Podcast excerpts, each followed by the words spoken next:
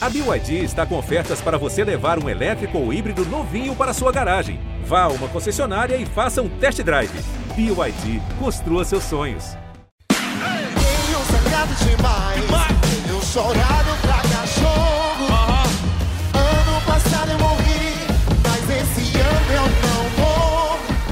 O show que o Emicida fez no Teatro Municipal de São Paulo em 27 de novembro de 2019 foi memorável. Um ano depois, chegou a hora de sentar com ele e falar sobre essas memórias, que estão registradas num novo filme. Pro Emicida, um show nunca é só um show. E no caso municipal, não seria diferente. No filme, ele vai além e faz uma contextualização que vai desde a chegada do primeiro navio negreiro no Brasil até a pandemia do novo coronavírus. Pois é, muita história, e por isso o Geon ouviu as referências e as ideias do Emicida. E também assistiu em primeira mão o filme dele. O programa de hoje é uma conversa sobre Amarelo, é tudo pra ontem. Eu sou o Rodrigo Ortega. Eu sou a Gabriela Sarmento e esse é o G1 Ouviu, o podcast de música do G1. Difícil é viver no inferno e vem à tona Que o mega império canalha que não te leva a sério Interfere pra te levar Ortega, você que assistiu o filme, então começa aí contando pra gente um pouco, pra dar um- uma contextualizada sobre como foi o papo de vocês dois. Sim, então, o gancho é esse show, claro, do Amarelo em São Paulo, que foi muito comentado na época.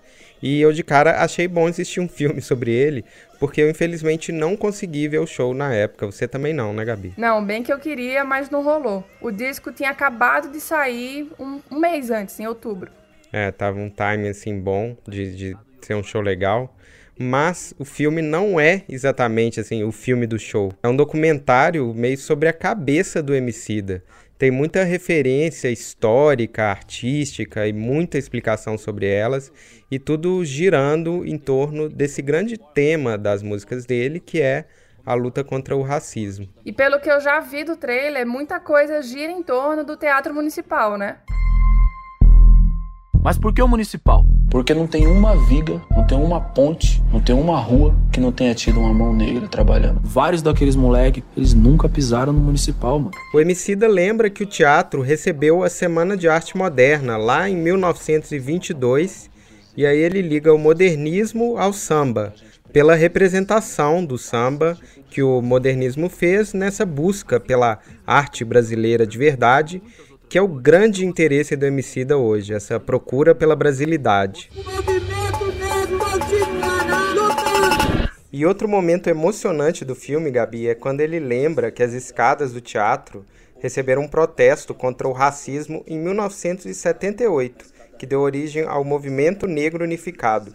E os fundadores estão lá na plateia do show, o Emicida apresenta eles e assim, meu olho ficou cheio d'água quando eu vi essa cena, foi demais. Eu gostaria de pedir para que eles se levantassem nesse momento Nossos irmãos e irmãs do MNU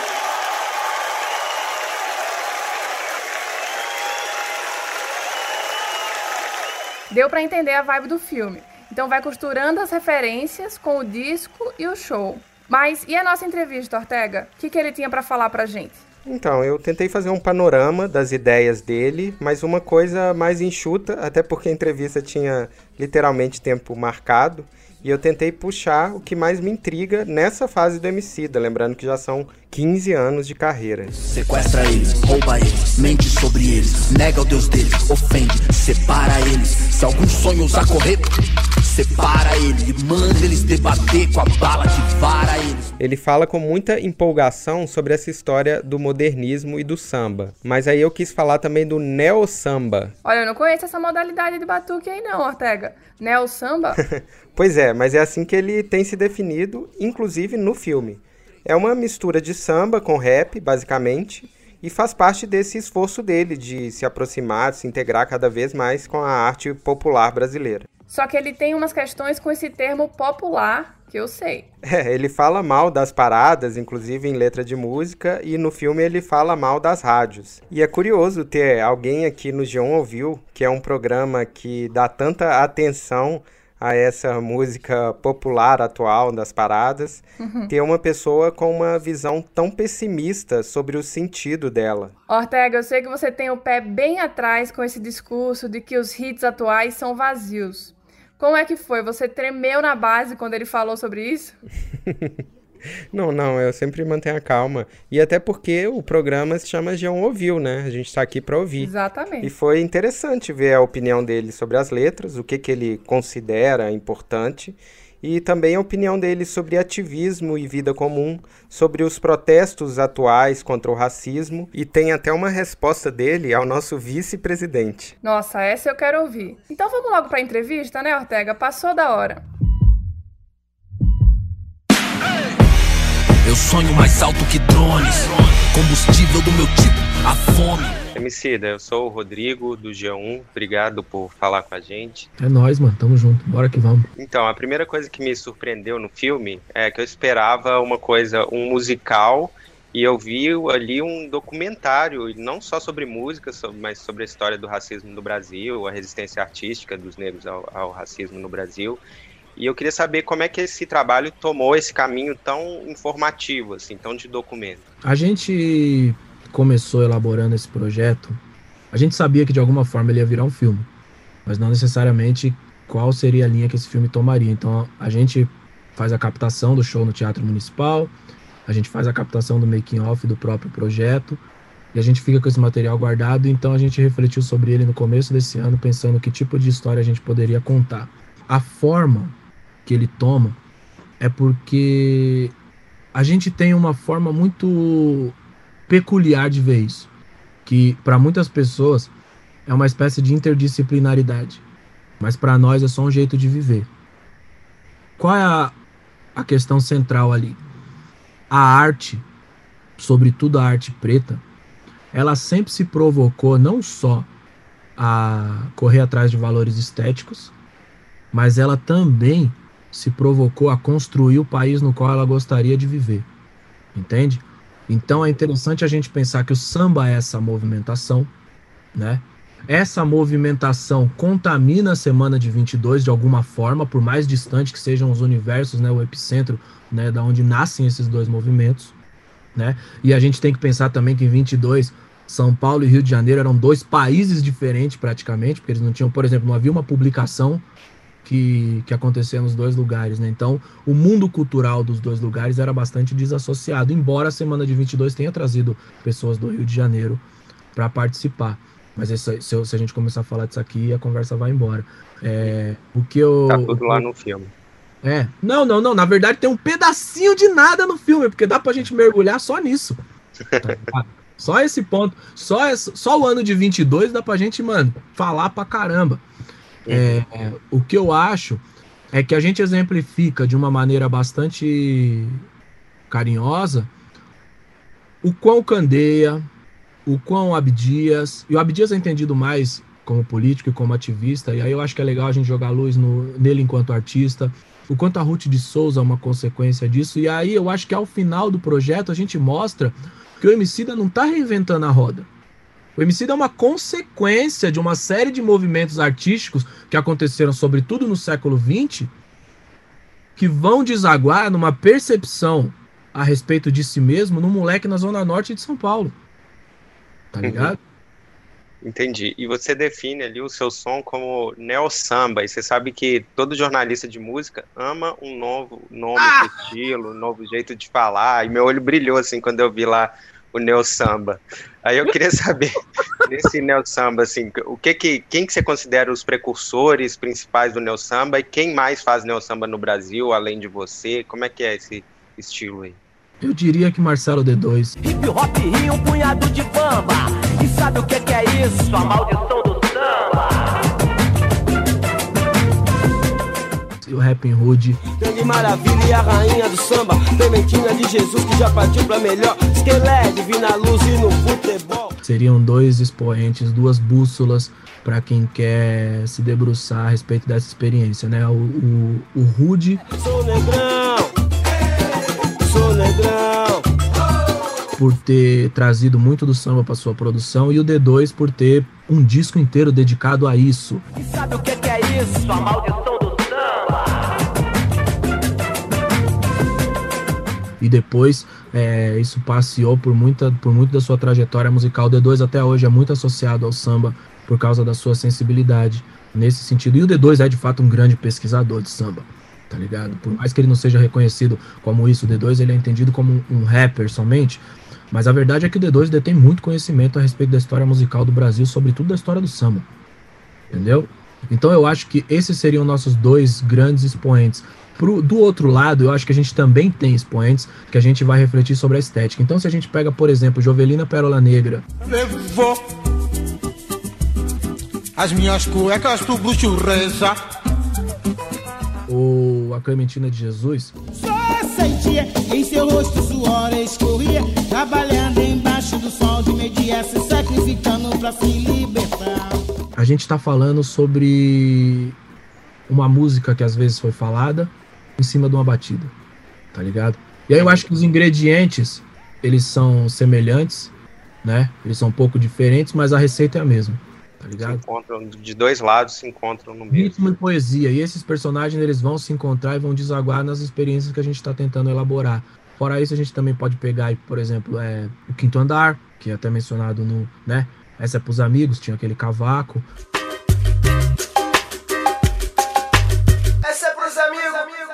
Que já era uma tentativa de fazer isso. Tinha um grupo de, de rap do Rio muito legal chamado A Filial. Desenvolvendo a nossa força com senso comum.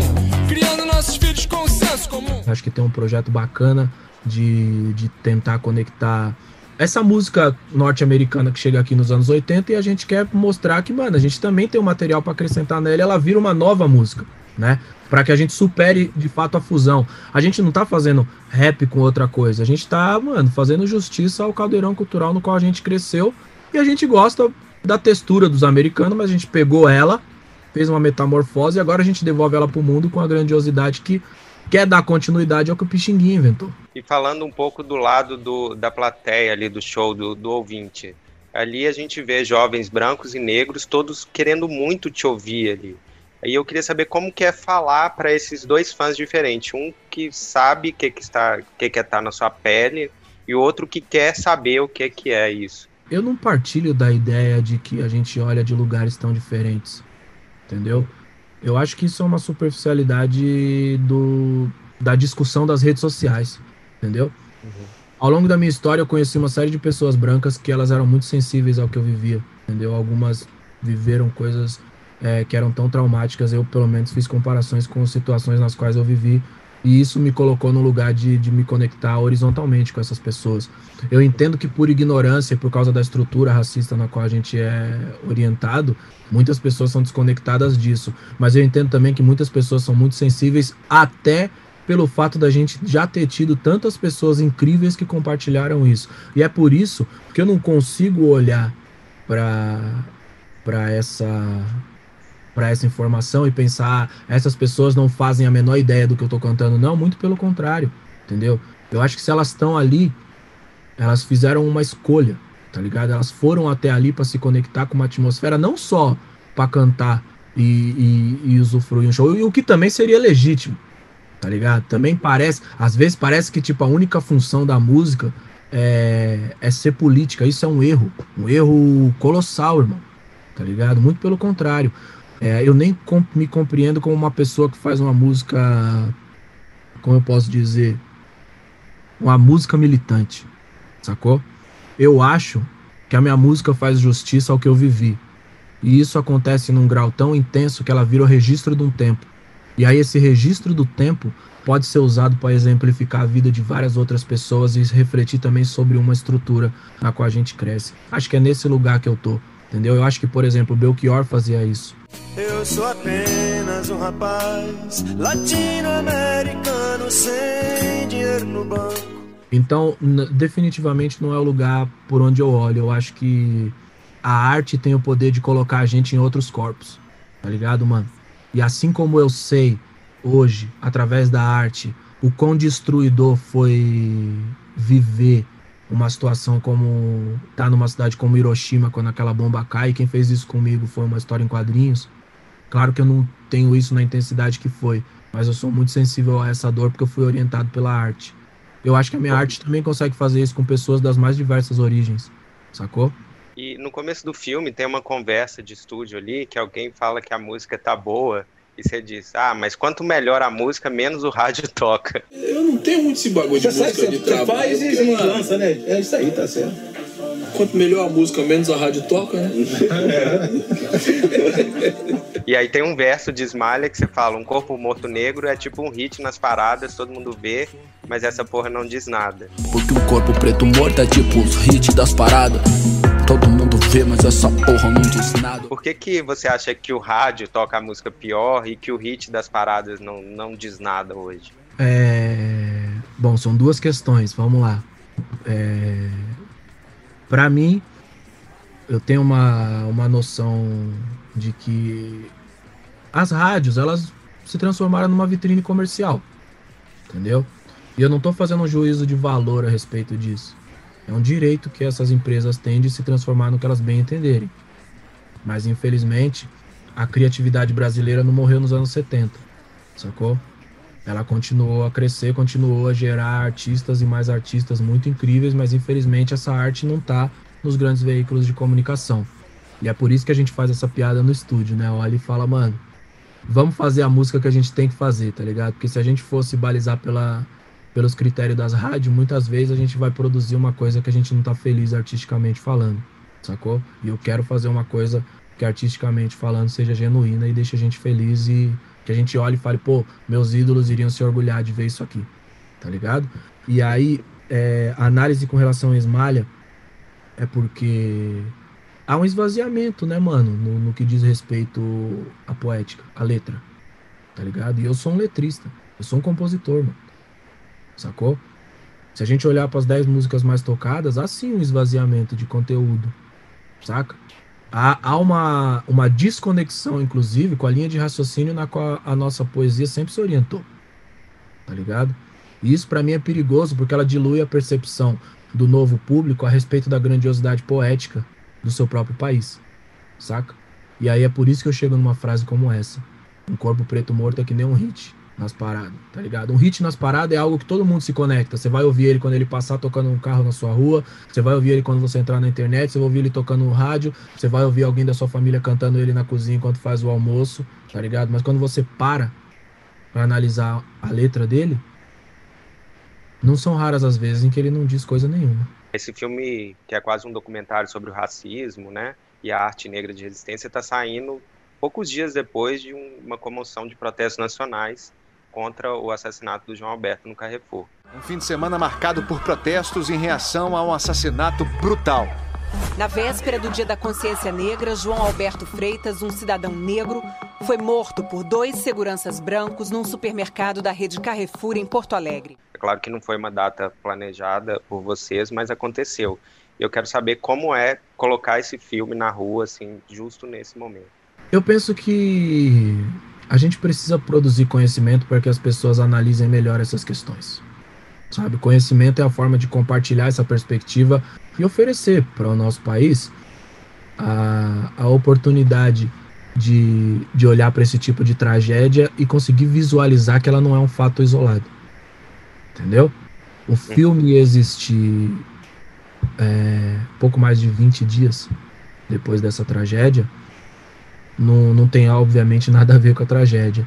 Mas eu acho que ele ajuda as pessoas a tentarem compreender um pouco mais da onde vem a origem desse dessa coisificação do corpo preto. Entendeu, mano? Desse lugar onde um corpo preto é colocado como se ele não, não tivesse o direito de viver. E uma das reações aos protestos foi do, do vice-presidente Hamilton Mourão dizendo que, abre aspas, para mim no Brasil não existe racismo. Isso é uma coisa que querem importar daqui para o Brasil. Isso não existe aqui. Isso é uma coisa que querem importar aqui para o Brasil, isso não existe aqui. Tá? Não, não é na... Que não tem racismo. Não, eu digo para você com toda tranquilidade. Tá? Não tem racismo aqui. O que, que você responderia a ele? Cara, a gente tá falando de um mesmo grupo que, ne que tá negando uma pandemia de dentro dela. Sacou? Esse é o grau de seriedade dessas pessoas. Então, qualquer pessoa que queira construir algo de positivo para esse país não pode se orientar por esse tipo de superficialidade, entendeu? Essas pessoas estão anos-luz de distância de qualquer solução que esse país precise. Obrigado, Emicida. Parabéns. De onde o vento faz a curva, brota o papo reto. Não deixo quieto, não tem como deixar quieto. A meta é deixar sem chão quem? Rio de nós sem teto. Se você quiser continuar a ouvir histórias semanais sobre música, é só seguir o G1 Ouviu no Spotify, no Castbox, no Google Podcast, na Apple Podcast, no Deezer, no Hello You, assim, todo lugar, todo aplicativo a gente vai estar tá lá. Espero que você siga a gente. Até mais. Tchau. Ano passado eu morri, mas esse ano eu não morro.